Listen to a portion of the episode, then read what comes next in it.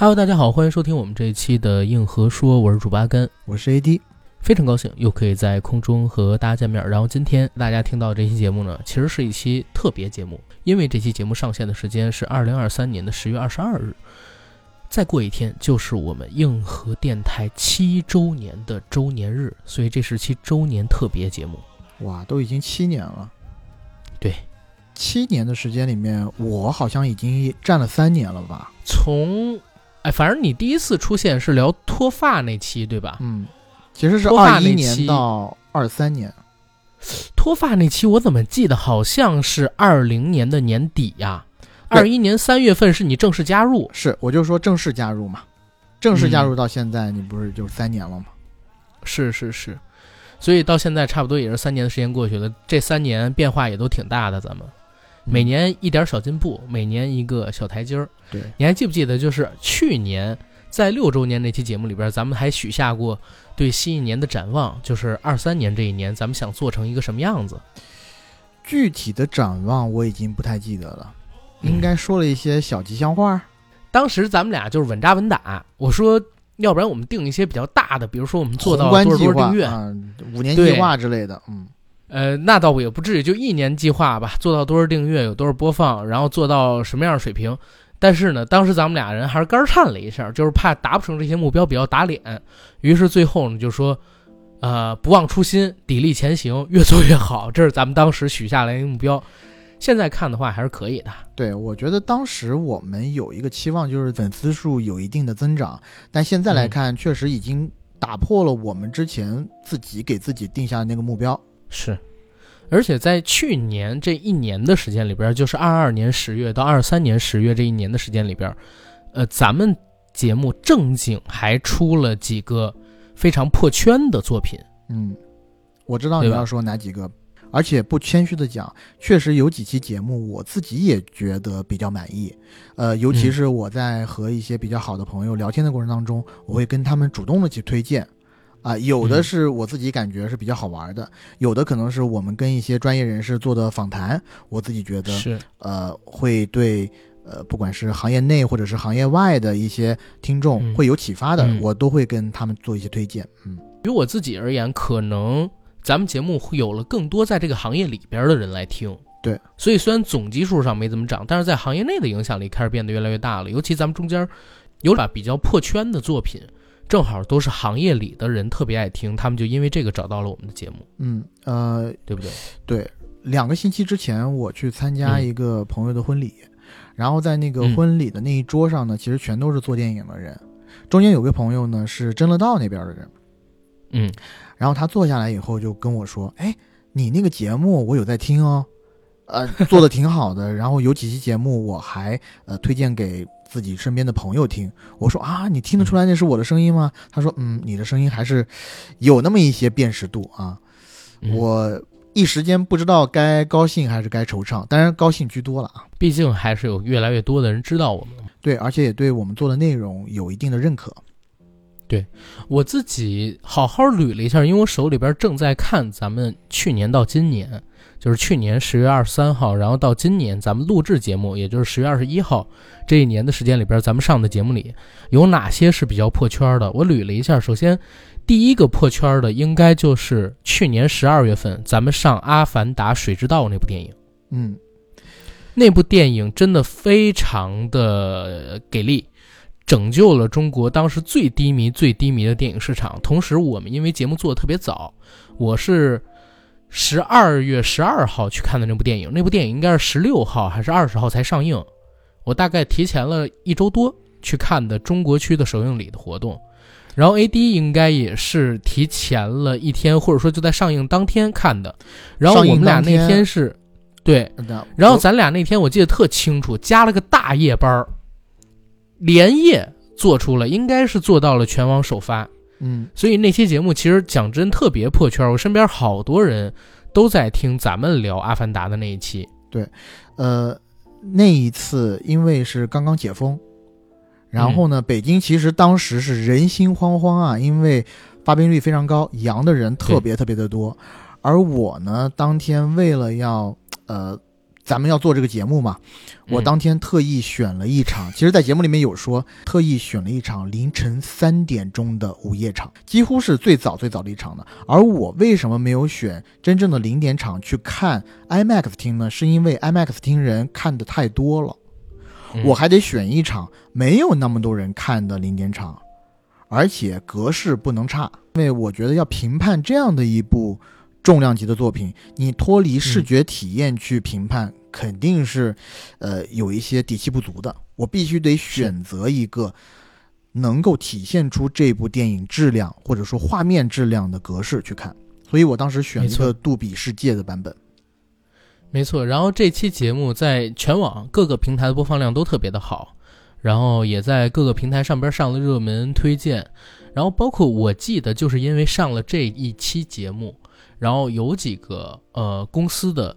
朋友，就是行业内的公司的朋友加了我的微信，就建立了联系。因为阿凡达这一期节目，其实如何衡量我跟 A D 做的节目有没有破圈，大概率就是看那些天的播放量，然后以及那些天我们这期节目在各个平台上边会不会有人艾特我们的微博号，又或者说会不会有人呃，是比如行业里的然后加我们微信，对吧，说很喜欢我们这个节目。如果只是普通的听友加，其实我觉得可能也很难量化出来到底有没有破圈这么一个东西在。这是第一期之后就是保留曲目，因为每年到了年底，我跟 A D 都会给大家制作一个叫做请回答系列，请回答系列的时事篇跟请回答系列的影视篇，然后这两期节目是基本上每年只要我们出都会在各个平台很火爆的，包括你像大雪也好，就是咱们认识的一个姐妹，还有我认识的其他的一些学影视行业的学生，居然会跟我讲他们到年底写这个作业的时候或者说写文章的时候，居然会听我们这期节目，从我们这期节目总结的影视行业发生的大事里边然后去做文章。而这两期节目一般也是我们每年年底跟年初的爆款，播放量也都特别高，在全网。反正每一次做这样的梳理性的节目我们还都挺用心的，就是从一月到十二月按月份把每个月发生的这些大事都做一个尽可能详细的梳理啊，所以每一次我们录的这个时长都变得非常的长，对，基本上都是两个小时起。而且尤其是聊到呃影视片的时候，因为我跟 A D 都在这个影视圈内工作，我们两个人真的是不但把每个月上映了什么电影会跟大家说，还会把我们两个人观察到的行业现象跟大家讲。所以讲真，我对这个系列的节目特别有信心，就是每年一到年终回顾的时候，时事片我不敢讲，影视片我们应该是呃所有播客里做的最好最完整的，因为真的用了很长的时间要去罗列这些信息。嗯，然后除了这个系列节目之外，在二三年的一月份，我跟 A D 还有一期节目很破圈啊，那期节目呢，狂飙，对吧？呃、其实我觉得狂飙出圈是你那个名儿起的好，就是那个绝命于老之黑道风云二十年。嗯，呃，因为狂飙在过年期间其实成为了今年第一个爆火的剧集嘛，然后也彻底让一个演员成为了国民级的偶像，顶流，嗯、顶流。张颂文老师。然后我俩在看了《狂飙》这个电视剧以后，就按捺不住自己特别喜欢的心情，然后我当时还在黄山，还没有回到北京，我们俩就远程录了这一期。然后我记得我们是大概中午的时候开始聊的，聊得特别顺畅，嗯、两三个小时一下一晃而过。呃，而这里要说一点啊，就是每一次我们在远程录的时候其实都会有一定的阻碍，这个阻碍呃，说实话基本上来自于我了，我必须得看着人才会有一些比较即兴的反应然后对着一个屏幕其实让我一直不停的说一些事儿，就怪怪的，也会去损失一些即兴的东西，会觉得没有那么好玩，很多节目都是这样啊。嗯、但是在录狂飙的时候就完全没有这种体验，因为我们两个人各自都有很多的话想说，所以我记得好像录的非常之顺利，非常之顺利，而且咱们选的那个时间点也特好。我记得咱俩录狂飙的时候，狂飙只播完了二十六集，嗯，后边的后十三集虽然看的还没播呢。对，因为我好像到现在最后两集狂飙都没有看，而且在呃，可能我们那期节目的结尾，我说了一句话，我说，哎，这个狂飙的电视剧，嗯，我听说好像会经历一些删减，而且在最后可能会有一些下降，我忘了是不是在那期节目里面有提到啊。我还说了之后，因为我看到呃电视剧的主创有在那儿说之后会出一本狂飙的小说，我说大家要去买狂飙的小说来看，嗯，但没想到当我拿到狂飙小说的时候，我十分的失望，因为那个小说写的真的一塌糊涂。那个小说好像就是按照电视剧改的来弄的，呃，对，差不多。因为那个狂飙的小说就在爱奇艺上边，然后你去搜就可以了。嗯，我是买的纸质版，搜就可以搜到。而且我当时买,、哦、你买的纸质版，那那就是改的更多了，可能会。我当时买的纸质版还附送了一个东西，就是你当时啊，嗯，去各大平台去买，当时会有一个捆绑销售，要么就是买狂飙这个小说会送你一本呃比较廉价的孙子兵法，要么就是一本比较高档的孙子兵法会和狂飙两本绑在一起做销售。嗯嗯，而且狂飙这期节目是帮咱破了两次圈，你知道吗？不光是狂飙本体，咱们后来在二月份又上了一个张颂文漫游二零二三新晋顶流成名血泪史，我刚算了一下，这期节目在全网居然有七十多万的播放量，嗯，就是非常非常高的一个播放量。然后在这期节目里边呢，咱俩其实是聊了聊，首先我们能够搜找到的张颂文老师他在成名之前经历了什么，然后以及我们两个人可能从身边的朋友、行业内的朋友嘴里听到的张颂文身上发生的一些有趣的事儿，一些心酸的往事，包括说未来他可能会有一些什么样的资源。然后这期节目确实也挺破圈的，但我讲真，这期节目还有一个我挺痛心的事，就是咱上了没多久，好多人骂咱们是因为咱们在里边随便开了个玩笑，对吧？后来我又把那玩笑给删掉了。所以这件事呢，也给我还有 A D 提了个醒，玩笑得慎开，毕竟现在的网络环境啊跟过去不太一样了。所以我跟 A D 在之后你看就没有发生过这种因为开玩笑而引起争议的事情了，对吧？然后再之后三月份真的咱们年初一二三月每月都有爆款，三月份也有一个大爆款，真的全网都特别的爆。而且我还看了一下啊，就这一期节目也是全网有七八十万的播放量，就是鹏哥和我们聊保你平安的那个专访。嗯，我们跟大鹏导演聊了一下保你平安，这期节目应该是全网独家，反正嗯，我看到的自媒体的专访里边，这是唯一一个是因全都算上。然后因为保你平安在年初的时候口碑非常的好，嗯，也就助力我们这一期节目吧配有破圈。而且真的因为做了鹏哥这个专访，后面其实我们才有就是更多的专访的机会，比如说乌尔善导演的专访。嗯，大鹏导演的这个专访呢，其实我们做的时候保你平安真的还没有上映，而这一个专访其实是从二二年的年底一直约到了二三年的三月，因为保你平安因为疫情的原因其实撤了几次档嘛，向后推迟了几次。其实三月份那个档期不算一个特别好的档期，呃，我记得在当时影院里面没有什么票房，每一天的全国总票房也就是几千万上下，一千万出头，到星期五、星期六、星期日能有一天过个亿什么的，都算一个比较好的票房成绩了，完全不是现在这个景象，更不能跟呃刚刚过去的暑期档相提并论。对，呃，但是在那么样一个冷档期，保你平安凭借自己本身呃比较过硬的这个素质，嗯，还是拿到了七个多亿的票房。但是对，我们确实也挺替保你平安惋惜的，就是我们在想，如果他要是放在五一档的话，票房能够更好，就不应该让那一部喜剧片拿第一。人生路不熟，人生路不熟，我都在想配不上。你就比如说，他如果真的是十一上，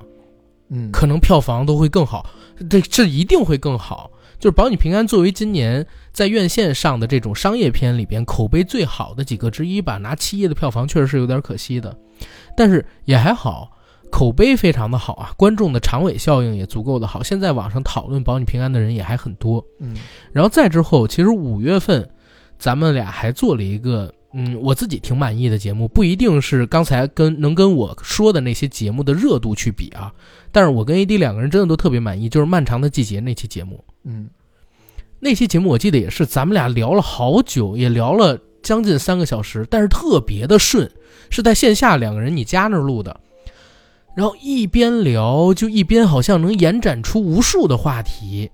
而且那期节目我记得刚聊完没多久，就有几个平台的编辑跟我说说正在听咱们做的那个节目，因为刚上这期节目也就两天吧，我就去上海出差去了。嗯，我去上海出差录那个是那个中国说唱巅峰对决，然后我就去了几个平台，那几个平台的编辑居然都特别喜欢咱们聊的漫长的季节的那期节目。开场我用的就是王阳在剧里边的那那首 诗, 那首诗嗯，对，打个响指吧做的开场。然后中间我们俩聊的所有的话题其实已经不仅仅局限于漫长的季节了，我们俩聊了东北的失落，还有东北文学、嗯、东北文艺复兴，包括班宇。有时间的话就是大家现在也可以回去听听漫长的季节，我们这期节目我觉得做的是很满意的。但说句老实话，漫长的季节和之前破圈的那个张颂文漫游二零二三、嗯、在录制这两期节目之前，其实我们俩都有更具有野心的一个计划，就是想把当事人请到我们节目来跟我们聊一聊、啊、对吧？因为就很凑巧嘛，张颂文老师的这个经纪人之前发现，哎，以前在某个项目上合作过，当时他在去做这个经纪人之前，但是联系了我们在他最火的时候去联系他，你可想而知人家怎么可能有时间嘛，对吧？对，呃，然后另外如果前两年还有可能，是的，但就怪自己还没有那个眼光嘛。然后另外一个就是漫长的季节，我们当时想跟辛爽导演约一个，但是确实也是，首先我们得怪自己看的还是晚了那么一两步，因为我们是，反正至少是我吧，我是在五一期间，嗯，看的那部剧。但其实就是大结局那两天，对，但其实在此之前已经呼声非常非常的高了，嗯，所以当我们五一之后再去找辛爽老师那边想要去做一个这样的专访的时候，真的排不上时间。哎呀，这也提醒我们什么呢？就是千万要抓住任何一次机会。其实漫长的季节我看得很早，但是讲真，我最开始看前四集的时候，我眼拙了，嗯。就是眼窝子浅，我没看出了这部剧后边能那么好看，是因为它前四集更新还是挺早的，好像四月二十号就开始更新，还是四月二十一号。然后当时我跟 A D 说不好看，后来等第五集一来，我立刻开始跟他说好看好看，赶紧去看。但是已经错过时间了。你的这个感受，很多人都有相同的感受，包括、嗯、呃，你知道的，我们共同的一个大姐跟我说啊。他当时看了四集也觉得哎好像有点一般，但是到后面五六集出来的时候，哎，口风就完全变了，就说哎神作得赶紧看，没错，不管是从审美还是从这个剧的立意上面，都是吊打同时代的一些华语剧作，甚至是可以拿到国际舞台上去跟大家比拼一下的。对对对，我我到现在都觉得二零二三年我看过最好的全球范围内的剧集就是漫长的季节，尤其是第十一集，就是宫彪死的那一集，我是觉得那一集把这个片子想讲的一切都讲透了。哪怕第十二集它不播，或者第十二集遭遇大的删减，对这部片子的影响，对它评分也不会有什么太大的左右的。对，就是最后几集的结尾，我觉得真的每一集都达到了神作的水准。我看电视剧，尤其是国产电视剧，很少有看到结尾以后我还要等字幕看完的。尤其是有一集的结尾，当蓝色多瑙河响起的时候，而配的画面是那几个年轻人怎样在那样极端的环境下去做出了他们后悔终生的事情。那个场景让我完完全全对这个剧集真的五体投地。嗯，对。包括我还记得，就是咱俩那天在聊这期节目的时候，我说我看漫长的季节，尤其是结尾，北嘿嘿这雪爸见过，这是从过去来的。我说我听到这句的时候，我操，浑身起鸡皮疙瘩，就是有一股文学性，你知道吗？它的文本还有当时那个画面让我感觉是文学，而不是一个单纯的影像的作品。哎，然后有一特别巧的事儿，最近两天我正好在 B 站上边看到了高群书老师跟谭飞老师他们两个人的一个采访。高群书老师讲真啊，还是有水平，真不愧是拿过金马导演。短短几句话解释了我心中的一个疑问。他说，我们这一代的中国的电影人经历了一个阶段，什么阶段呢？就是中国的影视行业从创作占绝大多数，慢慢的变成了制作占绝大多数。因为过去电影产业不能叫产业，它是一个统购统销，然后由国家立项我们去创作的这么一个过程。所以呢，每年能拍的数量是有限的，然后在能拍的有限的数量里面，你要尽可能的去表达自我。所以那时候基本上每一个中国电影，或者说 百分之九十 以上中国电影都是作者电影，都是作者性。所以你现在回过头去看，可能制作水平没那么高，但感觉特别有味道。嗯，但是呢，随着时间的推移，电影产业或者说影视产业开始建立起来了，就需要有大量的影视作品推到这个市场上面来。而如果还是以创作为主导，那是没办法产出这么多作品的。所以中国的影视作品就开始从创作的占 百分之九十 变成了制作占 百分之九十。 那制作占 百分之九十 就代表着这些影视工作者推出的是产品而不是艺术作品。那带来的一个负面的效果就是中国的影视作品的文学性跟过去有下降。我他一说你知道吗，我就茅塞顿开。我说为什么老的电影老的电视剧，你看着服化道甚至剧本本身都没那么高明精妙，但怎么看着就那么有味儿？因为人家是创作，然后有文学性。但是漫长的季节就是完全反过了，哪怕放到跟过去那些比都是碾压的存在。就是因为他这个作品，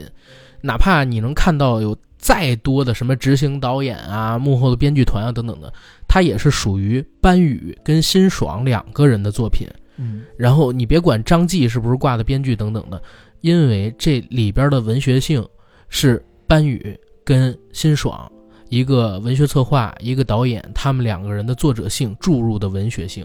没错，而且你刚刚说到高群书，我忽然想到我们、嗯之前录的那期闲谈的节目少说了一个，就是刀尖定档。哦，对对对，刀尖的那一个预告片让我看的也觉得尺度非常的大，哎，也好几年喽。嗯，首先它积压了很多年，再第二个呢、嗯、就是我在预告片里面竟然看到了一幕是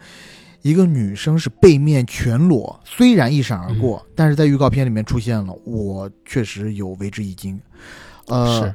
然后说到这儿，我又发现有一个点我们在之前的闲聊节目里面漏说了，就是涉过愤怒的海自己有一个分级，他在啊对预告片或者海报上面打出了就是十八岁以下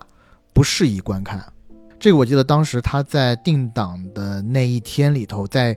网上也产生了一些小规模的讨论、嗯、不止小规模，很多人都在讨论，好多人问这个分级指导到底是片方自己写的还是局里边让他写的。我说那肯定是局里边让他写的，因为局干过这个事儿。小十年前有一部国产动画片叫《一万年以后》，当时就是因为他画的比较暗黑，然后比较成人化，当时局呢也给他过审了，但是让他在上映之前打成十八岁以下观众请谨慎收看这么一个标识，然后又引发出了一个争议。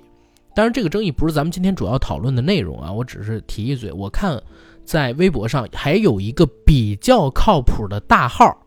一个影视类的大号，他的小号发文说某人想在自己任期内推动分级制。呃，但是我之前听过一个呃，也是业界的前辈吧，说一个话我觉得还是挺有道理的，要分级制审查这个制度就不能太流、嗯，或者说你得有审查、嗯、但是审查审查什么东西你就得考虑清楚了，就得大改。对，就是这两个制度一定是只保留一个的，你有审查就可能分级制度就没什么太大的必要、嗯、你有分级制度审查这个东西你就得放松。对，没错，你不能是两个东西，不是说两个只能保留一个，但是审查一定得放松才能有分级制、嗯、没错，就是如果你两个体系都有的话，嗯，那完全没有意义，可能会比之前更紧都有可能，对，或者让受众群体变得更小。对，所以啊，就是看刚才我们说的那个是怎么叫天降猛男吧，看他能不能就是完成自己这个野望。如果那个大号说的是真，但那个大号确实还蛮靠谱的。嗯、然后咱们说完了这个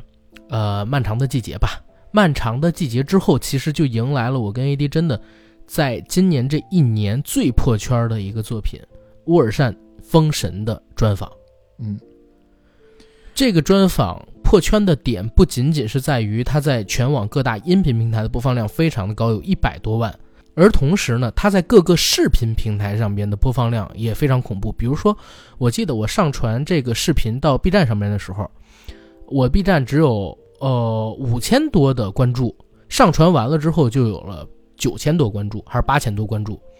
然后同时呢，你想五千多订阅的号居然在 B 站上边能做到上下期各自有十几二十万左右的播放量，这是在 B 站。然后同时呢，我把这个视频传到微博上之后，乌尔善导演本人他很喜欢我们这个专访啊，这是真的。他自己呢官号长生天还有他自己本人的微博都转发了我们这个专访视频。然后同时他经纪团队有人加了我们的微信，就是聊以后可以再合作，比如一人之下和封神二之类的，我们可能还有机会再和他做一些专访，还有其他的合作，包括在西宁还给我送来了乌尔善导演的这个签名的海报等等的。再同时在某音这个平台上有无数个账号把咱们这期乌尔善导演的专访，把乌尔善脑袋给单独截出了一个竖屏然后发上去。我看那会儿我举报的流量最好的账号点赞都有几万，因为他们截的全都是乌尔善导演在咱们这期节目里边剧透第二集封神跟第三集封神会有什么样场面有什么样剧情的那些片段。嗯，对，这期节目在去年一年当中也是我自己个人呃，比较满意的一期。首先我觉得我们是在做这个专访之前还是做了一些功课的，然后提的一些问题都比较的专业、嗯、然后第二个是我自己感觉我为我们两个人的眼光感到高兴，对吧？我们两个看电影的时候是在正式公映前两周，七月四号我们看的时候，真的当时在网上的声音大面的声音都是唱衰这部电影，还有很多不明真相的群众被裹挟着，可能是一些无良的公众号，他为了去制造一些话题点，他就故意的抹黑这部电影，说这部电影是圈钱之作啊，其实是一个什么，甚至有人说这是一个理财理财的、呃、甚至有人说这是一个理财的作品，是一个洗钱的作品。 嗯, 嗯当时我们俩在长生天影业看了这部作品的前十分钟以后，其实我们两个人呢互相一看，然后小声说了一句，怎么这个电影看起来好像有点牛逼耶。对，因为一开始确实我们也是心里打鼓嘛，因为我们在看电影之前当然我也会看到网上的这些讨论，同时呢我们身边也有一些朋友在之前看过粗剪的，但是那个粗剪呢就非常的初期，而且呢特效也没有加上去，所以大家对于这个电影的呃怀疑度还是比较高的，包括我们两个人、嗯、但是看了十分钟以后我们觉得不对，这个电影非常的有诚意。嗯，而且在继续看下去的过程当中不断的给我们惊喜。看完这部电影以后，我走出长生天的放映时，我第一时间给我一个朋友发了一个短信，那个短信里面、嗯、言简意赅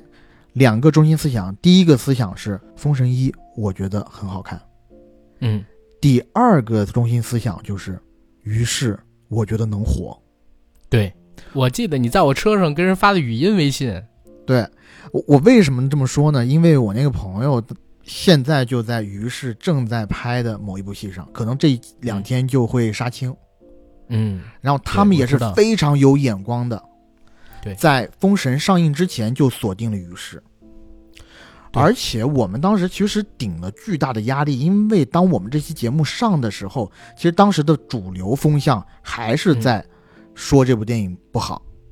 没错没错，我们是二十号当天上的。嗯，二十号当天，我记得在各大平台吧，都有很多人对我们进行口诛笔伐。当然了，有一些人，呃，你可以不喜欢这部电影，就是这种个人情感的抒发，我是 OK 的。但有一些人明显就是那种一瓶子不满，半瓶子晃荡，然后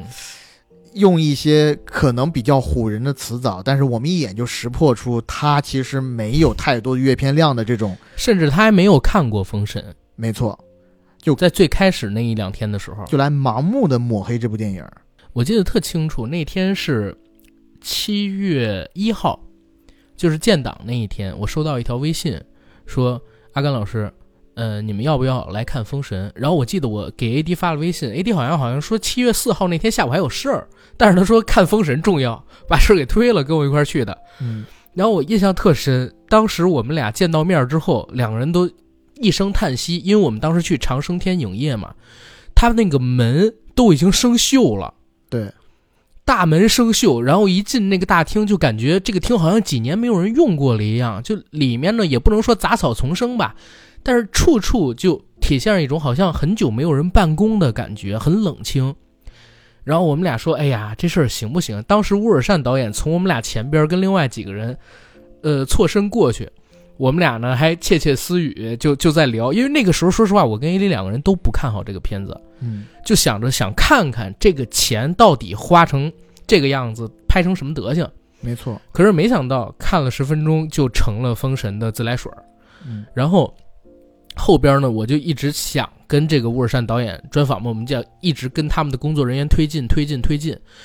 然后印象好深，那天跟我们两个人约的是五点半到现场，六点十分开始专访。我跟 A D 说，我说咱们早点到，因为有可能前边的人就是访完的比较早，咱们俩五点十分到。结果我俩到了现场，是在这个北京文化。北京文化大家都知道，因为前段时间爆雷的消息已经满天飞了嘛。然后 A D 我们俩也知道那儿不剩太多员工，可是进了那儿发现确实还是比我们俩想的冷清。以前有好多导演的办公室都是空的，嗯，咱俩那天你还记得吗？是在丁晟以前导演的那个办公室，里边还挂着成龙大哥《警察故事二零一三》巨大的那个签名海报，我都想偷了。然后当时在那儿做采访，但是屋子里边没有人。可能都不在那儿办公了，他们北京文化也没剩太多的员工。然后我俩从五点十分到，一直等到七点四十，才正式开始专访。因为乌尔善导演特别健谈，跟别人就拖得越拖越久，比原定采访时间晚了一个半小时，我们俩才开始。然后给我俩的时间是四十分钟。而且呢，因为那天我俩要录音嘛，要录视频，跟他们聊好了，那个录音场地都没给我俩准备，我俩是现场从丁晟导演办公室搬桌子，又从其他的那个小部门里边搬蒲团，搬这种矮的桌子，我们俩坐的蒲团，然后电脑摆在这个矮桌子上，然后给导演面前放了一个圆形的茶几，把他的这个椅子放在封神整面墙的那种海报背景板前边，跟他这么着就是很草台班子一样的录了一个专访。但是因为咱们俩聊的确实乌尔善导演很开心，他觉得咱们懂这个东西，后边他们经纪团队人也跟我们说，就是那那个那个女生就是当时在现场旁边那女的，你还记得吗？嗯，就是咱们跟乌尔善导演做采访的时候，有另外一个女生坐在旁边，应该是她的助理。嗯，那个女生后来加我微信，她说跟你们聊的时候，你们已经是最后一个了，本来导演已经很累了，但是你们比较懂这个，所以导演呢就特别嗨，聊得可开心了。后来我也听了你们那个专访的内容，确实做得特别好，所以才加你们的微信，就跟我是这么解释的。然后那天从四十分钟变成七十九分钟，真的感觉时间过得特别快。而且我记得 A D 跟我聊过一特好玩的事儿，他跟我说，哎，明明乌尔善导演只上过三部电影，就是封神之前啊，只上过三部电影，可为什么我一见到他，我就觉得他气场特别大，就像个老师，我在下边听课做学生呢。你还记得吗？你当时跟我说，确实确实，而且呃，我觉得是第一次有那种感受，就是因为我们也。嗯呃，自自我加入电台以来啊，我们也采访过不少导演了啊，然后各种量级的都有。我们跟乌尔善导演聊的那一次呢，是我第一次有那种感觉，就是聊到最后，我不知道你有没有发现我有一点点哽咽。嗯，对，因为我聊到后面的时候，我发现我们没讲出一个特别细节的问题。然后乌尔善导演自己就可以延展出许多许多，而且确实是对这样的一个作品真的如数家珍，各个部门分门别类，然后呃，就是最细节最细节的东西，他都能从记忆库中非常轻易的给你提取出来，而且他给你讲的这些知识都是成体系的。对，他真的是过去的这几年时间，或者这过去的十年时间吧，让我感觉他真的是把自己几乎全部的生命和精力都投入到了这样的一部作品当中。而且到最后我聊到我为什么有哽咽呢，就可能也是因为我们两个作为这个行业里的新人了，虽然年纪不小了，但是确实看到行业里面还是有这样的愿意为这样的项目去呃奉献去去钻研，真的感动。包括我们在聊完以后，我过去跟乌尔善导演，然后我握他的手，呃还是有点激动的，然后我强忍住自己有一些感性的表现吧，然后还是跟乌尔善导演说了，就是呃特别尊敬他，然后特别佩服他，对，然后真的很也很羡慕他可以做成这样的一个作品。对，而且当时我们俩采访完他出来，我还记得我俩聊这个票房都说，哎，真的特别可惜，就是明显感觉到这个片子诚意那么足，但是很有可能就看不到二三部了。然后因为因为那个时候就是网络上面风评不好，而且大家对他期待也不高，前面消失了他跟八角笼中还有长安三万里票房又特别猛，嗯，感觉他会被压死，结果没想到后边就很好。但是我我想说是啥，这一次专访给我一个体验特别深，为什么 A D 说有种在上课的感觉，我真的是感觉自己上了一堂什么是电影工业化的课。嗯，就是大家都在说电影工业化是啥，电影工业化是啥，我觉得我们跟乌尔善导演做一期专访，真的好像是他在教我们什么是电影工业化，他当时是怎么做的，他可能没有跟我们讲的特别细，就是自己该怎么去做，你们如果做这项目应该怎么怎么样，但是他那个态度就是你一定要亲躬身，事无巨细，样样都参与，就是他这个精神是通过他每一句话，我们问的每一个问题他回答特别细，直接给我们的感受，我觉得那个真的是一堂非常值的课，都不能把它单独叫做是访问，对不对？对，我记得当天是星期日，然后第二天还要上班，但是我当天晚上回去以后，我就跟我几个特别要好的朋友都说了这个事儿。我说你们一定要等我们这期节目上，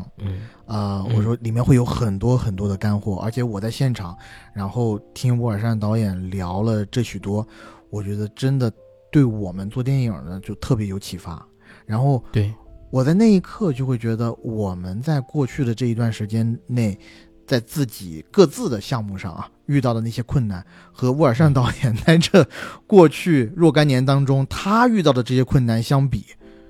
真的好像有一点觉得不值一提。对，然后真的有一点，我和一个朋友就打电话聊天聊到非常迟，凌晨两三点，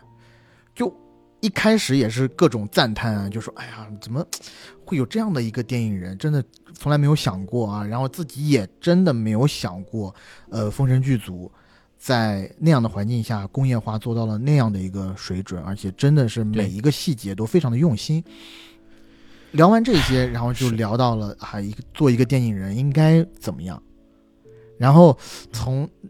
那一个晚上的聊天，我和我那个好朋友啊，大家到最后的结论是，哎，我们该向这些好的电影人看齐，在中国还是有很多好的电影人，真的是想好好做电影的，不是那么浮躁的，认真的、用心的。嗯，对。而且在跟我们聊的时候，乌尔善导演在谈及如果票房不理想能怎么办的时候，嗯，我觉得他回答也非常的诚恳，就是他已经想好了，然后这电影未来十年还债，对，用未来的十年还债，然后答的也非常的朴实。我觉得真的很佩服。嗯，是。然后那个时候我记得网上好多人说这个什么卖惨营销等等的，是因为你们不知道这个项目他自己也贴了不少钱进去到后边，要不然也做不出来。对，但是现在肯定都是好的了。封神第二部上一定会是票房大卖，因为首先大场面更多，第二就是第一部已经有如此多的自来水了，在前期排片这么不占优势的情况下，还拿了二十六亿的票房，你就等着吧，第二部一定大卖的。嗯，我记得我们在看完提前场以后，我就有朋友第一时间问我，哎，你觉得这部电影怎么样？当然受制于保密协议，我肯定是不能跟他说这部电影里面的一些具体细节，但是我跟他保证这部电影值得去看。第二就是有朋友就问我，你对这部电影票房的预估，我当时估的是十五到二十，我其实也不敢估得过高，嗯，我觉得十五到二十对得起它的质量，嗯，但是你要说超过二十，超过二十我自己也没有信心，甚至说在随后的两个星期当中，随着我看到网上黑它的声量一浪高过一个浪，我当时觉得这部电影真的有点要玩的意思，要往十五以下走，甚至十以下走。第一天给的票房预测是十三点八，对，第二天是十二亿，对、啊、有, 有没有八九亿啊什么的？没有没有没有、哦、但那还是没有的、哦、但是到后边真的就越来越高越来越高越来越高嘛，嗯，对吧？而且我讲真，就是你如果说这个片子有没有诚意，你去看看他们宣发的路径就行了。这部片子的宣发到现在才结束，就是十月中旬才结束，中间呢沃尔善还有费翔老师以及封神的一帮人吧，只要有时间的都去参加了各个城市的路演，然后封神的城市路演规模应该是中国商业片里边有史以来最大规模的一次，几乎全国各地都跑遍了，有的甚至不止跑了一遍，然后时间也特别的久，甚至到了九月底他们还跑到长沙去录了封神训练营那个综艺，你就可想而知为这个项目到底付出了多少。你什么时候见过一部电影宣传连着做两三个月的，七月八月九月一直跨到十月中旬，对不对？嗯，哎呀，所以这个片子确实，而且确实也有好效果。咱们做的这节目，我记得当时我做完这期节目没多久，我就去西宁参加青年影展，现场居然有不少人给我认出来了，包括呃杨成，就是哪吒影业的制片人，后边呢他会上这个艺术学院一九九四，也是他帮这个刘健导演做的这个制片。然后他就给我认出来了，虽然我们俩之前有微信，可是中间一直没聊过。他说乌尔善那个视频我连着看了两遍，从头到尾很受振奋。然后后边呢，等我回了北京之后，有三个某家公司，其实就是光线了，我可以直接说，有三个光线的人加我微信，就想着坚如磐石的时候能不能让我们搞个专访。我说我说可以啊，我真的很想看坚如磐石，然后等等等等，就连着三个人加了我的微信。当然后边我还是主要跟一个人联系啊。但是这儿也有一说一，这个专访呢，从最开始说的张艺谋导演，后边变成了罗盘老师跟陈宇老师，然后等我交了提纲过去之后，到现在都就彻底没了，没信儿。对，可能是我后来我想想，可能是因为我我那个提纲里边写的问题，确实他们可能审不过，不便回答，除非我们直接找到陈宇老师，否则的话，如果是想通过他们这种宣传公司。他们宣传公司肯定是过不了我那份提纲的，因为我在里边直接去问了，就是好多这片子删多少什么这那的问题，因为我觉得如果不问这些问题，这个专访也没价值，是的，对不对？所以嗯、呃，这个封神的破圈程度确实是我们去年做的所有节目里边最高最高的一个。再到后面，其实咱们那一期点亮反诈人生的节目，就是孤注一掷那期上，但咱们不是觉得孤注一掷口碑一般嘛，嗯，咱们就聊了一个有关于大家经历的网络诈骗啊等等故事组成的那么一期系列节目。那个节目其实也挺破圈的，在各个平台的播放量第一是特别好，第二是呃，我也看到很多人在这期节目下边贴出了自己被骗的经历，对，而且还有很多人强烈要求要做第二季第二弹，对，因为还有很多的诈骗方式我们没有囊括进去，还有很多人有特别有意思的故事，呃，当然不能说特别有意思了，就是呃，有血泪的故事吧，发人深省的故事想要去分享。然后嗯，这一期节目之后好像咱还没有出特别破圈的作品了，期待着到年底。然后首先是咱们固定起幕请回答二零二三，对吧？嗯，再有的话像什么呃，王子钊导演二手杰作的专访，还有这个红毯先生，对吧？看看能不能搞到宁浩导演或者华哥的专访，刘先生的专访，如果能搞到的话，我觉得应该也是可以破圈的。嗯，就看这些企划能不能实现了。然后再之后咱们比较满意的节目，或者说去年做的比较成功的节目，说到这儿就可以结束了。聊一聊去年不太满意或者不太成功的节目吧，好吧？或者自己觉得最可惜的一个节目吧。嗯，这儿我先聊一个我自己觉得最可惜那个节目，就是我去参加中国说唱巅峰对决的那期节目。其实那期节目如果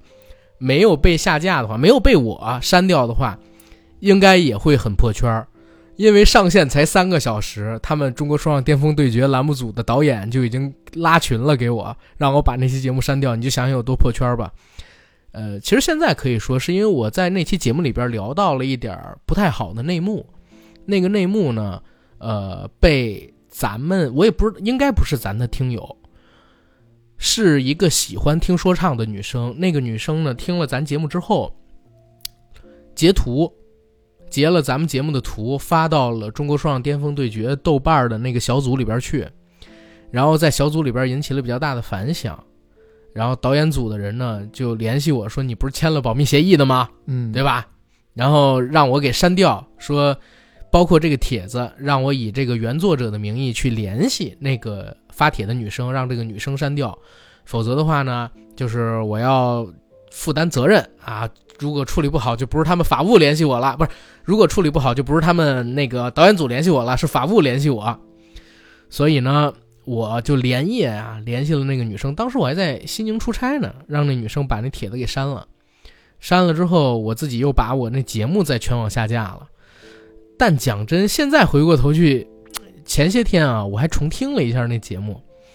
我还是觉得那期节目干货挺多的，从我怎么接到这个中国说唱巅峰对决的邀请去做哈评人，嗯，到我到了他们节目组以后经历的那些魔幻的经历，以及现场录制的时候那些光怪陆离的事儿啊，认识的那帮哈评人，还有看到那些 hiphop 歌手，包括就是现场录制的时候那些好玩的东西，哎，只是很可惜不知道什么时候有机会跟大家再见面了。这期我真的特别可惜，我就觉得如果正常情况下我没有下架的话，应该在全网还是挺爆的。嗯嗯，你有你有没有这种类似的比较可惜的，或者觉得做的没那么好的节目？做的没那么好的节目，其实我们还是有一些的。呃，嗯、比如说去年在还在疫情的过程当中，我们远程做的一些，比如说跟赛博朋克相关的节目。那期节目就录得非常的艰辛，因为，呃，可能我们两个都没有准备好吧，所以对就录得比较比较艰难。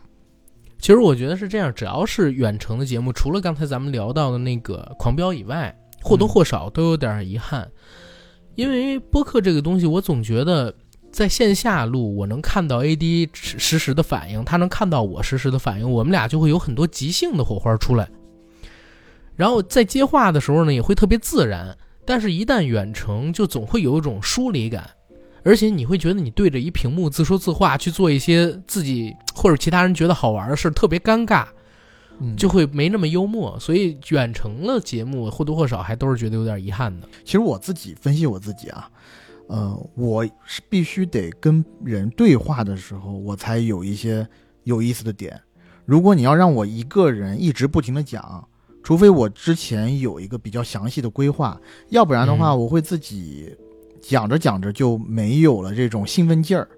尤其是在呃远程对话的时候，有的时候如果一个人讲的太多，另外一个人可能就走神了，走神了以后呢，对对对，你作为说的这一方呢，你是希望你讲的东西对方会给你一些回馈，比如说是惊喜也好、嗯、是不喜欢也好，甚至是恼怒也好，你总希望对方给你一些反馈，你才知道下一个该要怎么讲。但如果对方有点木讷、嗯、或者你发觉到对方有一些走神的时候，你首先第一你会怀疑自己是不是讲的没有意思，第二呢，在你怀疑自己的那一刹那，你的讲的节奏就变了，乱就乱掉了。反正我自己了，因为阿甘这一点还比较厉害，因为他比如说平常经验，经验、呃、首先经验比较足，第二就是确实也是相声的好苗子，然后第三个也是自己一个人，对吧？这一段时间也非常的辛苦，呃，周一到周四每天晚上都坚持给大家做直播。他一个人可以也不是哦哦，就有有事儿的时候就不播，对，有的时候不播，但大部分时候还是做直播的。呃，他一个人可以。真的可以出口成章的讲很多很多话，这个我跟很多朋友都聊过，我说我觉得阿甘这一方面是特别厉害的，但我自己呢，我就必须是在对话中行进的啊、呃，我的一些比如说呃小幽默也好啦，一些恶俗的梗也好啦，必须要在对话中即兴的丢出来。如果要让我一个人讲的话，我可能往往就流于比较平常，所以嗯，大家也可以去呃观察一下，就比如说像远程录的节目，其实有的时候我说话就稍微少一点，有可能是阿甘在剪的时候就发现，哎，这一大段 A D 讲的都不能用，然后把它剪掉了。远程的时候，因为、嗯、我我觉得你是一个特别需要反馈的人，因为看不到反馈就很难接话，对对对，所以说说会断。对，会有这个问题，但也还好，咱们现在不太涉及到就是长期远程等等，基本上咱人都在北京。然后，哎，对，还有一个我会觉得很可惜，有俩吧，我觉得很可惜的事儿。第一个事儿呢，就是我记得年初三月份，我跟 A D 就聊过，今年想出一个咱们硬核的 T， 嗯，然后到现在为止一直也没出。其实想出很容易，怎么卖是个问题。就是我俩想来想去，我俩如果要是自己卖的话呢，肯定能卖，但是当客服太累太麻烦，而且耽误时间。作为我们俩时间还比较忙，谁来做到实时的回复？嗯，对吧？这个东西真的蛮难，包括发货这个事儿谁来负责？然后是找这个品牌来合作呢，还是怎么样？但是还是希望能以后有咱们硬核自己的 T 什么的，我就省得买 T 了。然后第二一个事儿呢，就是其实我们俩七月份吧，七月底当时就。有私下聊过，我们俩想上什么征服血色浪漫的付费节目，然后 A D 还买了本书，现在还在我手边呢，就是那个血色并不浪漫边作君写的那个回忆录、嗯、然后他他他对对对他和小混蛋之间发生的是周长利啊，对，他是那个天商天纪天爵这几本书里边那个男主角的原型原型然后我我我也看了 A D 也看了，但是一直俩人也没抽出时间来。我因为在这个阿甘提出这个选题之后，我还是比较认真的，因为阿甘说，哎，这个边作君有这本一本书，但是淘宝上什么都已经下架了，找不到，找不到。我是翻遍了孔夫子网，又翻遍了闲鱼，找到一本，我花了六十还是七十大洋买下来吧，因为他的这本书啊，不是通过正规渠道印刷的，他是没有出版号的。它是自己印刷的东西、嗯、所以首先量就不多，第二就是你不可能在正规的渠道买到这本书。我们拿到这本书以后呢，我俩人都看完了，但是就是苦于首先我们常规时间的节目需要去录制，然后呢这个呃付费节目就一直往后拖，再一个呢还受制于我现在不是记忆力不行吗，血色浪漫这个东西也是长时间没有看过了，我想着怎么着在看之前我也得把这个电视剧补一下，对吧？因为毕竟是付费的，我也怕落人口舌。是是是，嗯。但我讲真，本来九月底十月初那段时间是有机会，就是把这个什么付费节目弄一下，但是没想到九月底那段时间特别忙，一个是我们接了欧贝清那个洗发水一广告，嗯，然后再有呢，当时就是跟那个威哥。还有那伊藤我们做了一期节目，就是一个闭环节目吧，把以前的一个坑给填了。再有的话我跟 A D 又想赶国庆档的片子的首发，对，所以我们真的是九月二十八号还是二十九号咱们俩就直接给录了。然后又紧接着呢，因为我们俩许下了一个就是跟答应大家要给大家做那个莫斯科行动原型案嘛，我们俩又在十月二十三号做了那么一个节目，就是整个国庆期间上得有四五期节目，再加上我国庆期间我一直在挑这个举办婚礼的场地，这一下时间特别的，反而比平时还要忙，就又没时间录，所以往后拖吧，肯定会给大家录的，大家别着急。我确实因为我七八月份的时候有人问我，就已经在群里边说了咱会出这个，所以一直有人在催我，你知道吗？但别着急，我们心里记着这个事儿呢，对吧、嗯、对，起码就是八周年之前肯定会给大家做出来的。反正其实阿甘私底下跟我说过好几次，比如说哎，下周咱们可以做一期这个常规节目，然后再做一期付费。但是呢、嗯、我我我首先要讲一下，有好几次都是我在拖，因为我总是觉得我没有准备好，然后尤其是付费，我觉得我的压力就稍微大一点。对，呃，我不能说我自己都没准备好，然后就跟瞎这么胡说，对吧？像我们之前有一些节目里面，确实记得和这个呃原版的内容会有一些偏差，呃，让一些就不能这样考究癖的观众会呃。让一些有考究癖的这个听众啊，就是对我们进行了一些非常严厉的批评。啊，当然我们这个批评呢也是照单全收，当然批评的过狠的话，我也就照单给予一些相应的反批评啊，嗯、呃，这个都是正常的，呃，但是确实是因为，呃，还是没有时间做一个非常充足的准备吧，我觉得我自己可能还没有准备好，然后看吧，看接下来的时间有没有这种闲余的空档，然后把这个坑给补上。这是去年比较啊，不对，你还没有说你去年不是特别满意的有什么？呃，我觉得应该讲是有点可惜的一期吧。呃，我觉得最可惜的一期是热烈那一期啊。热烈那期，首先因为我们是远程录的，当时阿甘在西宁，然后因为远程嘛，我们之前就讲了有一些技术限制，然后包括我自己的发挥，我觉得也没有发挥到我自己满意的程度。呃，第二个呢，就是热烈上映的时候，我没有想到这部电影会有那么大的争议，或者说在观众人群中会有那么大的一个壁垒。对，很多人会因为有一些多种多样的原因吧，嗯，没有去看这部电影，而且我觉得这部电影有一些生不逢时。呃，但对于我自己个人而言，其实我在很多场景里，然后在和朋友的聊天当中，我都多次表达过，热烈是我在今年里面很喜欢很喜欢的一部电影。然后我在录这个节目的时候，其实阿甘当时提了一个问题，他觉得我有一些用力过猛，嗯，就是我们俩都很喜欢这部电影，但是他在某一个 moment 呢，觉得我有一些过于爱这部电影了，就当时有点不太理性。对，然后觉得我有一些，好像有一些把自己当成这部电影里的一员，要向大家去安利这样的电影。但、呃、但实际上你也不是这电影里边一员啊。对，当然跟这个电影我一点关系没有。然后，嗯，我事过境迁，我沉淀下来回想，我当时为什么喜欢这部电影。是因为我带入了电影里面的一个角色，丁雷那个角色，嗯，而且丁雷在电影里面的几句台词真真正正的打动了我，就是要为梦想死磕一次。就现在讲出来，嗯，可能社会上很多人会对这些东西嗤之以鼻，但是，呃，可能我从小受到的教育就是这样，嗯，你自己喜欢什么东西，你自己想要得到什么东西，你就要去努力。然后永远坚信努力总会有回报，因为在现在的这样大环境下，可能很多人确实努力了也很难有一个好的回报。嗯，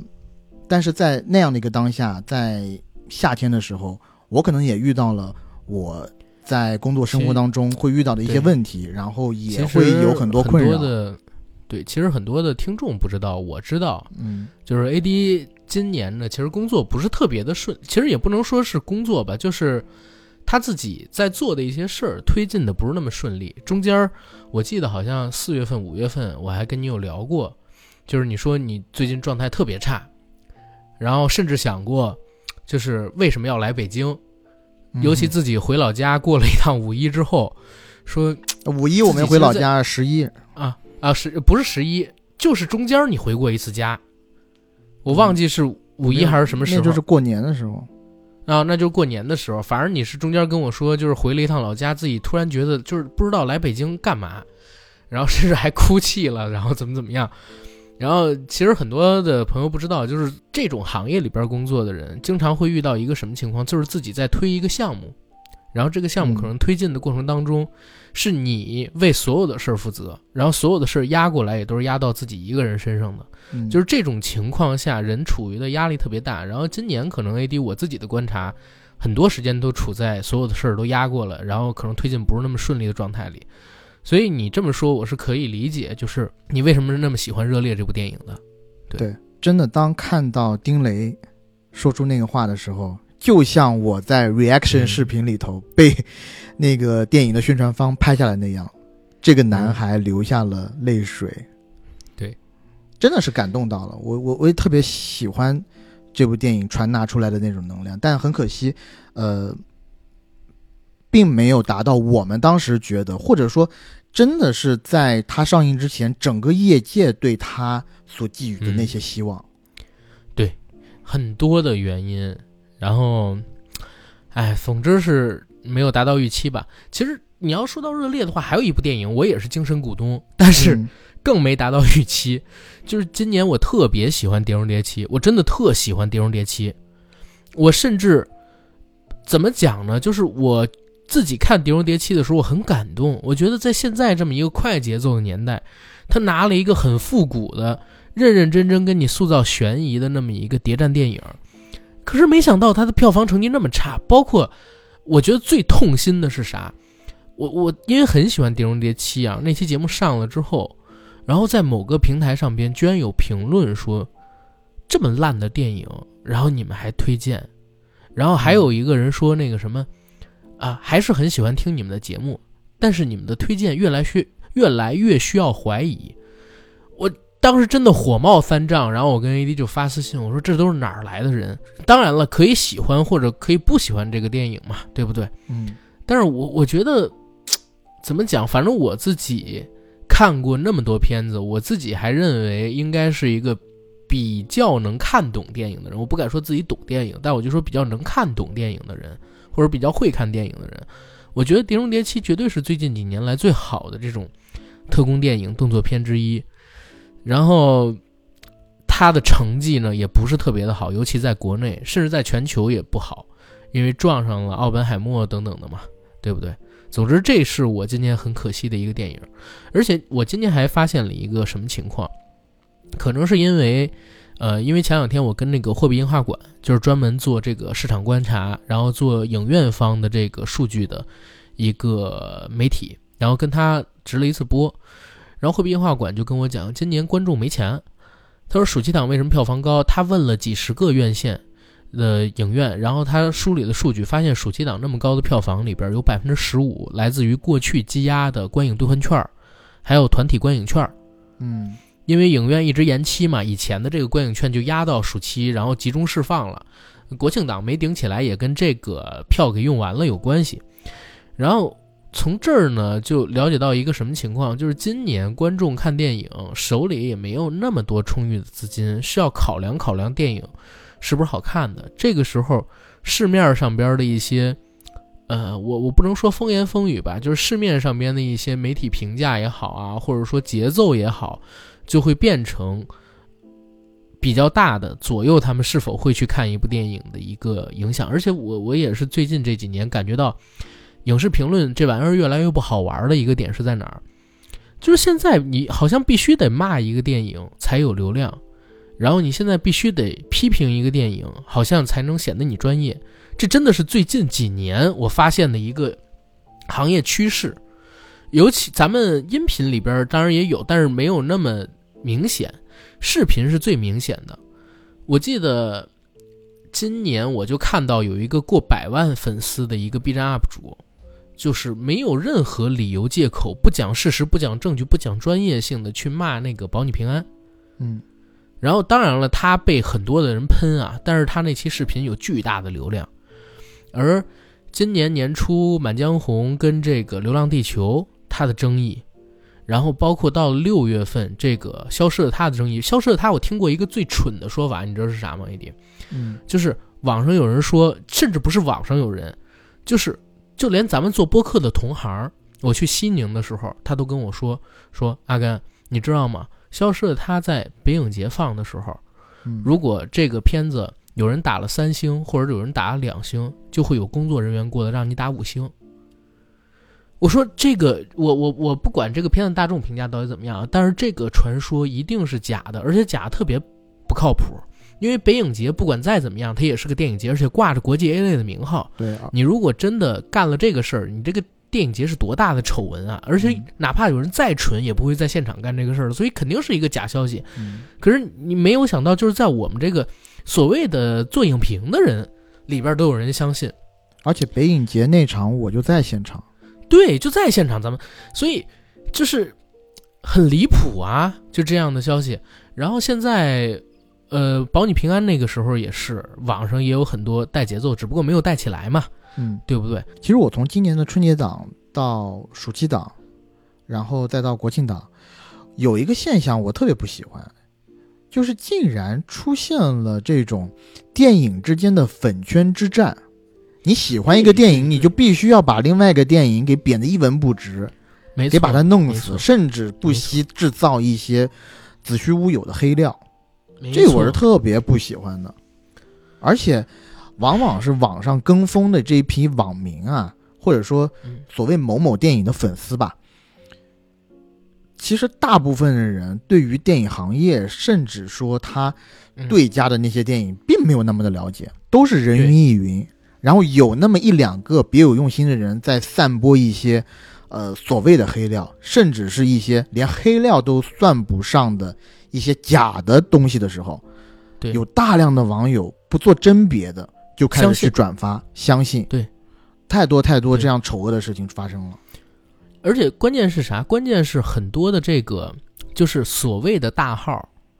他们会借风然后去传播这些假的东西，或者说他明知道这个东西，揣着明白装糊涂去占这个流量。只要有流量，他们干什么都无所谓，无所不用其极。没错，没错，没错。而且还有一个情况就是、呃，这个情况是啥呢？就是我发现在咱们国内，其实也有政治正确，而且这个政治正确呢是从下往上反着带的，你知道吗？嗯，它不是这种从上往下一以贯之，是从下往上反着带的。然后这些政治正确是啥呢？我也不好说。可是呢，确确实实对这个所谓的自由发言也好等等的，会有一些影响。甚至我觉得播客圈比其他的圈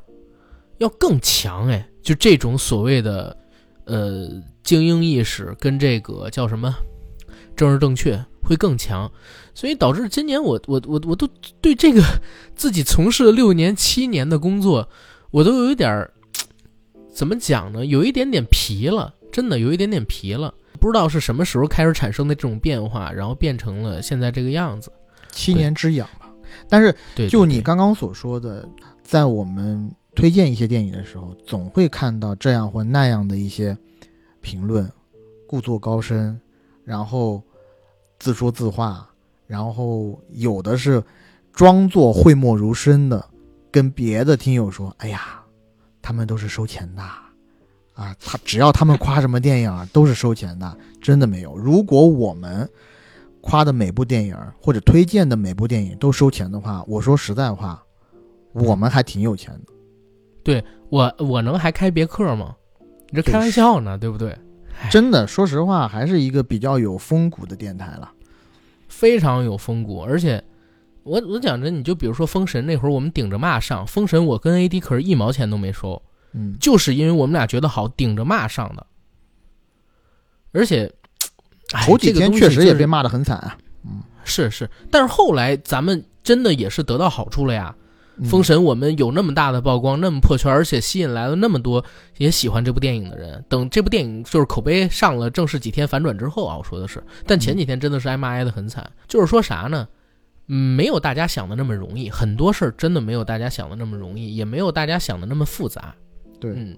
起码现在在这个行业里边还是一样，因为播客这个行业它天花板就在这儿。你再大也大不到哪儿去，商业价值也没有那么高，没有大家想的那么离谱。什么，哎呀，无数的片方追着给我们送钱，怎么可能呢？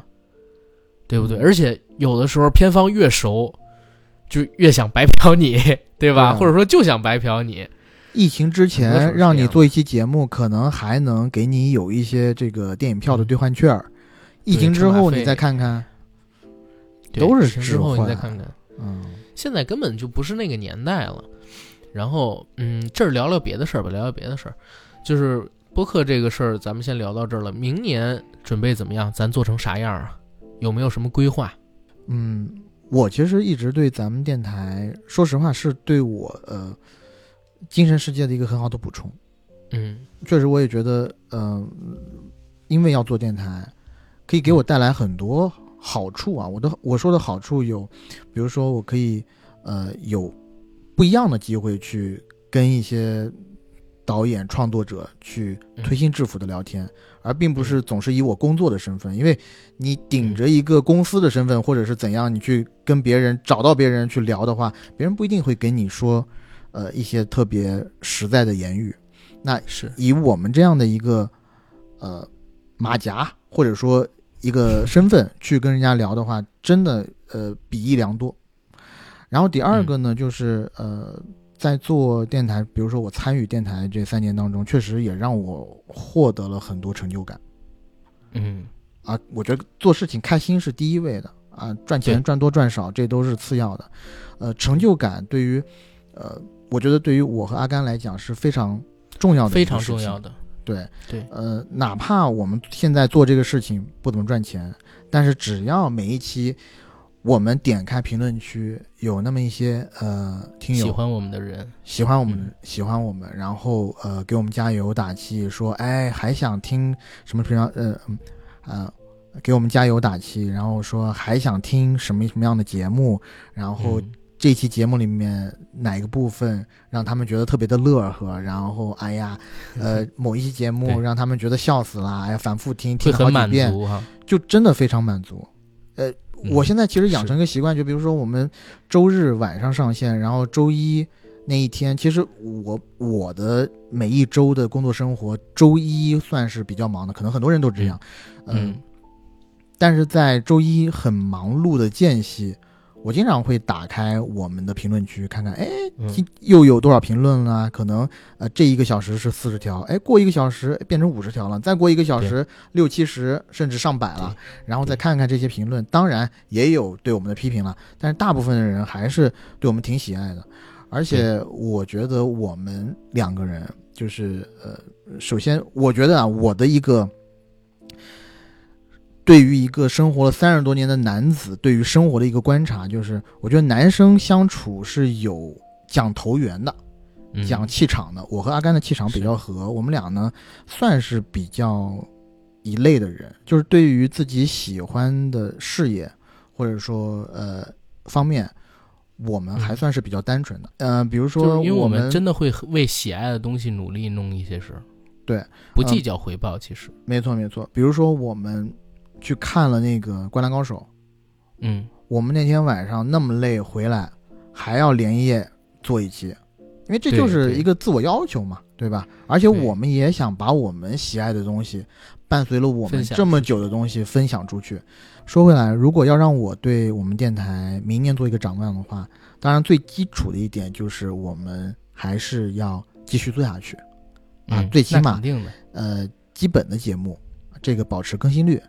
第二个呢，就是希望有啊、呃、更多的机会去跟一些更专业的呃影人，或者不光是影人啊、嗯、各个行业的专业人士，我觉得我们都想有机会去可以和他们做一个比较深入的交流。是呃，第二个呢，就是我们其实，在脑海中一直有一些想了很久的专题，真的希望可以有时间去做，因为因为我们可以预测到明年的影视其实可能。可能啊会没有那么的景气、嗯、然后可能会在一些周五没有那么多新片值得大家去看，然后也值得我们去做节目的。那么在这些比较空的档期的时候，我们可以去有计划的去把我们想要做的这些专题给做出来，给分享给大家、嗯、就比如说我们俩都很喜欢的一些香港老片啊、呃嗯、比如说银河印象的一些东西，比如说一些呃比较经典的国产的电视剧，然后大家很多都看过的啊，成龙的电影，对，也是，确实成龙的电影以前给我也带来过非常非常多的欢乐，非常多的快乐。对，虽然我在这一年的过程当中，经常在节目里面要呃戏谑一下龙哥啊，戏谑一下这个大哥、嗯，但是有一点我相信阿甘也是知道的，就是爱之深责之切。对，因为我从小就特别喜欢成龙，我也是和阿甘一样，你你小时候作为一个男孩子。你怎么可能对成龙和李连杰起抗拒呢？对吧？嗯。但是从某一个时间点开始，成龙的电影会让我觉得有一种受侮辱的感觉，或者说，我觉得成龙现在的电影对于之前的他是一个侮辱。就像我在前几个月，我觉得陶喆出的新歌是对他之前歌的一个侮辱。对。我甚至在有一期节目里面，我都跟阿甘说，我觉得我要仔细考虑一下，我要不要。再听陶喆的新歌了，因为确实太令我失望了、哎、我这么跟你讲，就是我一六年刚开始干这行的时候，你说你是成龙的粉丝无所谓，大家好多人都是，你尤其英文名叫 Jackie 的基本都是、嗯、但是你比如说到二三年你跟人说你是成龙的，嗯，这就是个笑话，在业内就不敢提。我每次，我现在每次人家说你为什么叫 J K， 我说我是成龙的粉丝，然后我就心里特别的虚，你知道吗？对，哎，但我讲真，我再补充一点啊，就是有关于 A D 说的那个，就是呃，你还记不记得今年有一次，是我送咱们俩共同的一个朋友，一个女生，嗯，回这个望京她住的地儿。嗯，你还记得吗？嗯，就是我开车，然后在路上那会儿应该是九月份吧，九月中旬啊。这个女生其实就在路上问我说，这个跟 A D 合作这些年感觉怎么样。我说其实蛮有意思，就是 A D 跟我是一个性格很互补的人，我看着是一个就是特别欢脱的那种人，其实还真不是。我反正自己给自己定义的这个性格呢，是有点人来疯，有人的时候很闹腾，没人的时候我其实也不太说话的。嗯，但是我就感觉 A D 是一个就是有没有人好像都可以很炸的那种。但是他也跟我讲，就是觉得这个节目给你带来的东西是什么呢？是你有一个情绪的宣泄跟抒发的地方。他就感觉你的压力很大，但是你做这个节目可以帮助自己舒缓压力。嗯，对，他作为旁观者聊吧，我觉得还是嗯，就是说的蛮到位的，就在这一块儿。呃，然后如果明年能有什么样的变化？明年其实我是我是一直以来都很感谢这个节目啊，因为你想所有的一切基本上都是这个节目带给我的，不管是所谓的 title 也好，嗯、呃，还是一些其他的东西也好，呃，包括你想以前只是喜欢影视类的东西，但我并不是学这个专业，甚至不是从事这个工作的，是因为一六年开始做这个，做了这些年之后，呃，开始真的有机会介入到这个呃产业里边来，就是这个节目给的我这个机会嘛。所以一直以来我都非常的看重重视，然后也热爱自己做的这个事儿。所以如果是明年的话，希望八周年咱们再回看七周年，首先就还能有像今年一样这么多破圈的作品，然后也希望有更多的人认识我们的节目。嗯，最后还有一点最后还有一点是啥呢？就是希望我们这个节目真的，我们一直说破圈破圈破圈啊，为什么要说破圈？因为播客圈真的太小了，小到它不是一个产业，对吧？它甚至很难被划分为一种媒体类型。反而我很久之前我就给自己定位是，我自己是一个媒体人，我不说自己是一个播客人。我我跟公众号、跟这个 U P 主、跟这个微博博主，甚至跟抖音没有什么区别，对不对？我只是一个媒体人而已。所以就希望比如说在明年我们回看这个这一年的历程的时候，咱们节目真的有能拿得出手的，然后放到外边谁都知道的那种作品，你不管是节目也好还是其他的东西也好，对，就哪怕明年做不到，未来几年能做得到，对吧？ A D 也正在做项目，我也正在尝试做项目，等到过几年我希望就是有人聊起咱们的时候能说，哎，这是那个硬核说的主播，然后他们俩做了什么什么什么什么什么，对对吧？我希望可以通过咱们这个节目也好，或者说通过其他的方式也好，做到这样的事，然后又反哺给咱们这个节目。对，这边我还要再补充一个点啊，就是呃，在上个星期我们上的那期节目就是讲周星驰电影嘛。当然我觉得首先老听友应该都很能理解我啊，因为我经常在节目里面讲我有点阿兹海默症可能出照，就记忆力不是特别好，然后有的时候也会把电影记混啊记错啊什么的。当时阿甘在给我放一些原声的时候，呃，第一时间我可能没有想到那部电影，或者猜错了啊。我也看到了一些听友啊对我的一些批评啊，呃，我基本上都没有回应。但是我看到有一个听友在那期节目底下在某山上写了一段话，我觉得还是挺暖心的啊、呃。那个听友说非常喜欢两个主播，然后看见有批评两个人的评论呢就很生气，好像谁都可以当编导，人家节目有自己的风格啊，每天上下班的路上都会听这个节目，像一种陪伴，希望你们可以永远做下去啊。说的他自己说啊，说的有点想哭，觉得阿甘和 A D 都是很好很真诚的人，希望你们永远幸福，不忘初心。哎呦啊，这咱们直接内幕一下，把今这今天准备的奖品发给他吧。呃，这个听友讲这一段话，我觉得也是，呃，让我挺开心的。他 I D 叫什么呀？他 I D 就是叫听友，然后一九九九二七二五二一串数字，我不知道，反正是,、嗯、是 I D 号在北京的，然后写这是我最最最喜欢的影视类的节目，然后我当时看到这个我就。没忍住还是给他回了一个，我说没事啊，我说这个呃很多人都会讲这种话，管不过来，平常心就好了。但其 实, 但其实说实话，心里还是会有一些波澜。上期节目是为了保证 A D 有一个，就是因为你知道，如果我们俩提前对过，就不好笑也不好玩，所以每次像听歌识曲也好，或者说就是剪这种听原声的东西也好，他其实之前都没有补过课的。这样的话才有那种，就是比如说突然被我抓包，我可以插他，这这是我们的一种设计。如果要是我们都提前都准备的特别充足，你比如说我们之前做过那种听歌识曲，如果他全看过一遍，他都知道这些曲子是什么，那哪哪还有什么毙了毙了毙被毙了，哪有什么就是这个，哎呦这这这啥，我我有我有病，我有哎，哪有这种东西，对不对？这是这是我们的一个风格。对，我觉得就是这种即兴的东西才是我们做这种类型的节目它有意思的一个地方，你就是要看你的第一手反应嘛。呃，当然了，就是大家的批评我也接受啊。我刚刚讲这一长串主要主旨目的就是谢谢那个粉丝，然后也是、呃、嗯，有这么多可爱的粉丝啊陪伴我们、嗯、也是是让我们一直有不断前行的动力。包括像我我一开始做这个节目的时候，我多玻璃玻璃啊，包括像我，我也成长了。我一开始做这个节目的时候多玻璃心啊啊！有人说啊，这个人怎么说话有这个？首先一是大舌头，二好像这个有点方言什么的。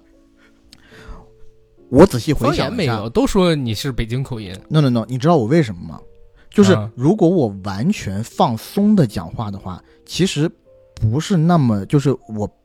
大舌头并不是那么的明显，或者说我其实从小到大没几个人说我大舌头。嗯，大舌头的原因是因为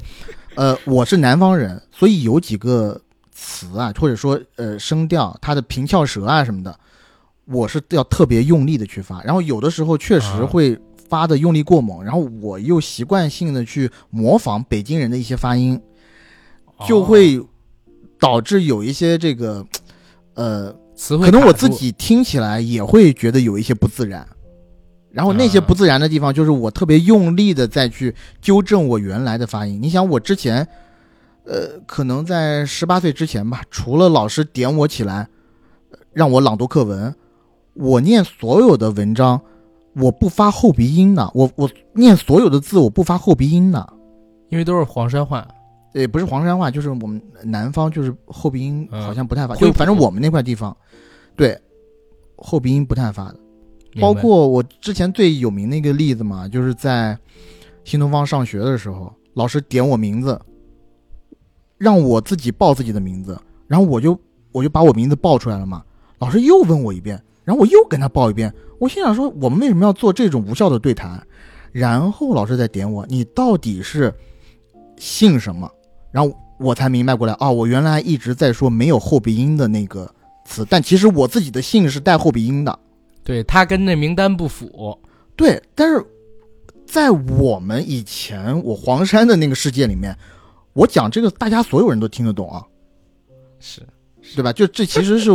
我自己的一个成长了。然后，呃，我从最开始看到这些，哎，怎么我我就觉得怎么会有？这么多人说我这个问题，然后还有那么一小段时间真的有这个问题，自己怀疑自己，然后也不太有自信啊什么的，后来就破罐子破摔，然后再到现在我看到还会有一些，因为我们也不断的有新的听众进来嘛，嗯，听到就说哎这个怎么有个主播是个大舌头，或者有人用直接用大舌头来代指我、哎、但我觉得 OK 的啊，我我我照单全收，好吧，我当然不是，但你看到应该开心啊！每当看到有这个词，你就知道，哎，这是我们的新听友，对吧？对，我们有新听友来了，对，没错，好玩，好玩，好玩！你你点醒我了，下次我要看到这种评论的话，我要直接在底下回复。如果是第一次听的话，记得定点阅哦。下次听，我他妈还在。对，好玩，好玩，好玩。行，我觉得今天这期节目其实聊了很多啊，每年呢能有一期节目让我跟 A D 这样对前一年进行一个梳理，然后掏心窝子一样的跟大家说点有的没的闲天儿，特别的好，这也是周年特别节目存在的一个意义、嗯、稍微感谢你啊。然后今年对第七周年迈向八周年，八周年好啊，八传统意义上在中国就是发的谐音嘛，发对不对、嗯、第八年希望咱们这个节目可以发发发越做越好，然后节目的结尾，其实我跟 A D 依旧啊，在今年给大家准备了礼物来抽奖啊、呃。我先说，我给大家准备的礼物呢是今年我去那个嗯，奥本海默在中国电影资料馆的特别场，然后领取到的 IMAX 定制烫金版的奥本海默双张海报，两张哦，而且尺寸比 A 三 的要大。所以你拿回家之后，如果要裱写的话，可能需要买一个比较大的块。这个海报现在我不说市价了，反正你是比较能搞到的，因为已经过了上映期了，对不对？而且它是 IMAX 定制版的。那 A D， 你准备的是什么？是这样，既然阿甘提了奥本海默的东西，那呃，我这边之前因为刚好也去参加了奥本海默的首映，那我也给一些奥本海默的周边，诺兰的签名，呃，诺兰的签名，我如果有的话，那我就自己珍藏了啊，我就一辈子珍藏，我是绝对不会抽出来做这么傻的事儿。呃，成龙的签名我也不会奉。是，呃，周边的话，我这边也贡献两个吧。第一个是奥本海默的马克杯，嗯，然后还有一个是浮动的。因为我现在在四川，我还得回北京看看我是不是有这个，呃，如果有可能的话，我再抽一本奥本海默的自传。对，因为我们那天去参加活动是这样，我跟我老婆一起去的 ，A D 跟他同事一起去的，所以海报呢我们都领的是双份，然后那个马克杯他同事没要，就留给 A D 了，然后那个自传。嗯，就是我我已经送给别人一份了，所以我自己只有一份，那个我不可能拿出来抽。A D 要回去看看他同那个他同事要不要，如果他同事不要的话，就把人自传抽给咱们听友，这个就不太确定，所以最少是抽两份，最多是抽三份。然后一等奖呢，肯定就是那双张的海报；二等奖，嗯，如果有自传就是自传，如果没自传就是马克杯。然后、嗯、三等奖还是那句话，如果有自传的话就有三等奖，没有自传的话就没有三等奖。选取的标准呢是在咱们这期节目评论下方任何一个平台都可以啊，请写下呃你最情真意切的跟我们这个节目的故事，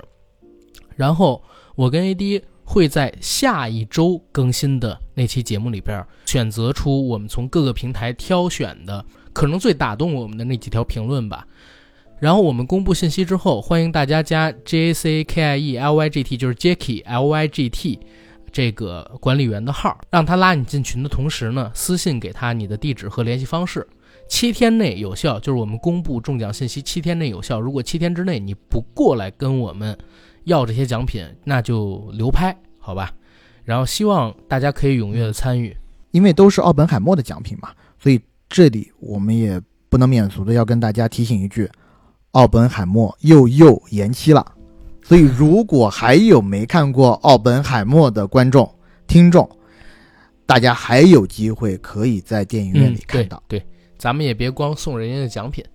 行，那这期节目就做到这儿了，还是老规矩啊， J A C K I E L Y G T， 想加群加这个，想关注主播最新动态观片最新动态的，记得去微博上搜索硬核班长以及 A D 钙奶喝奶，关注我与 A D 的个人媒体账号。行，七周年的节目就在这儿结束了，咱们第八年再见，拜拜、okay。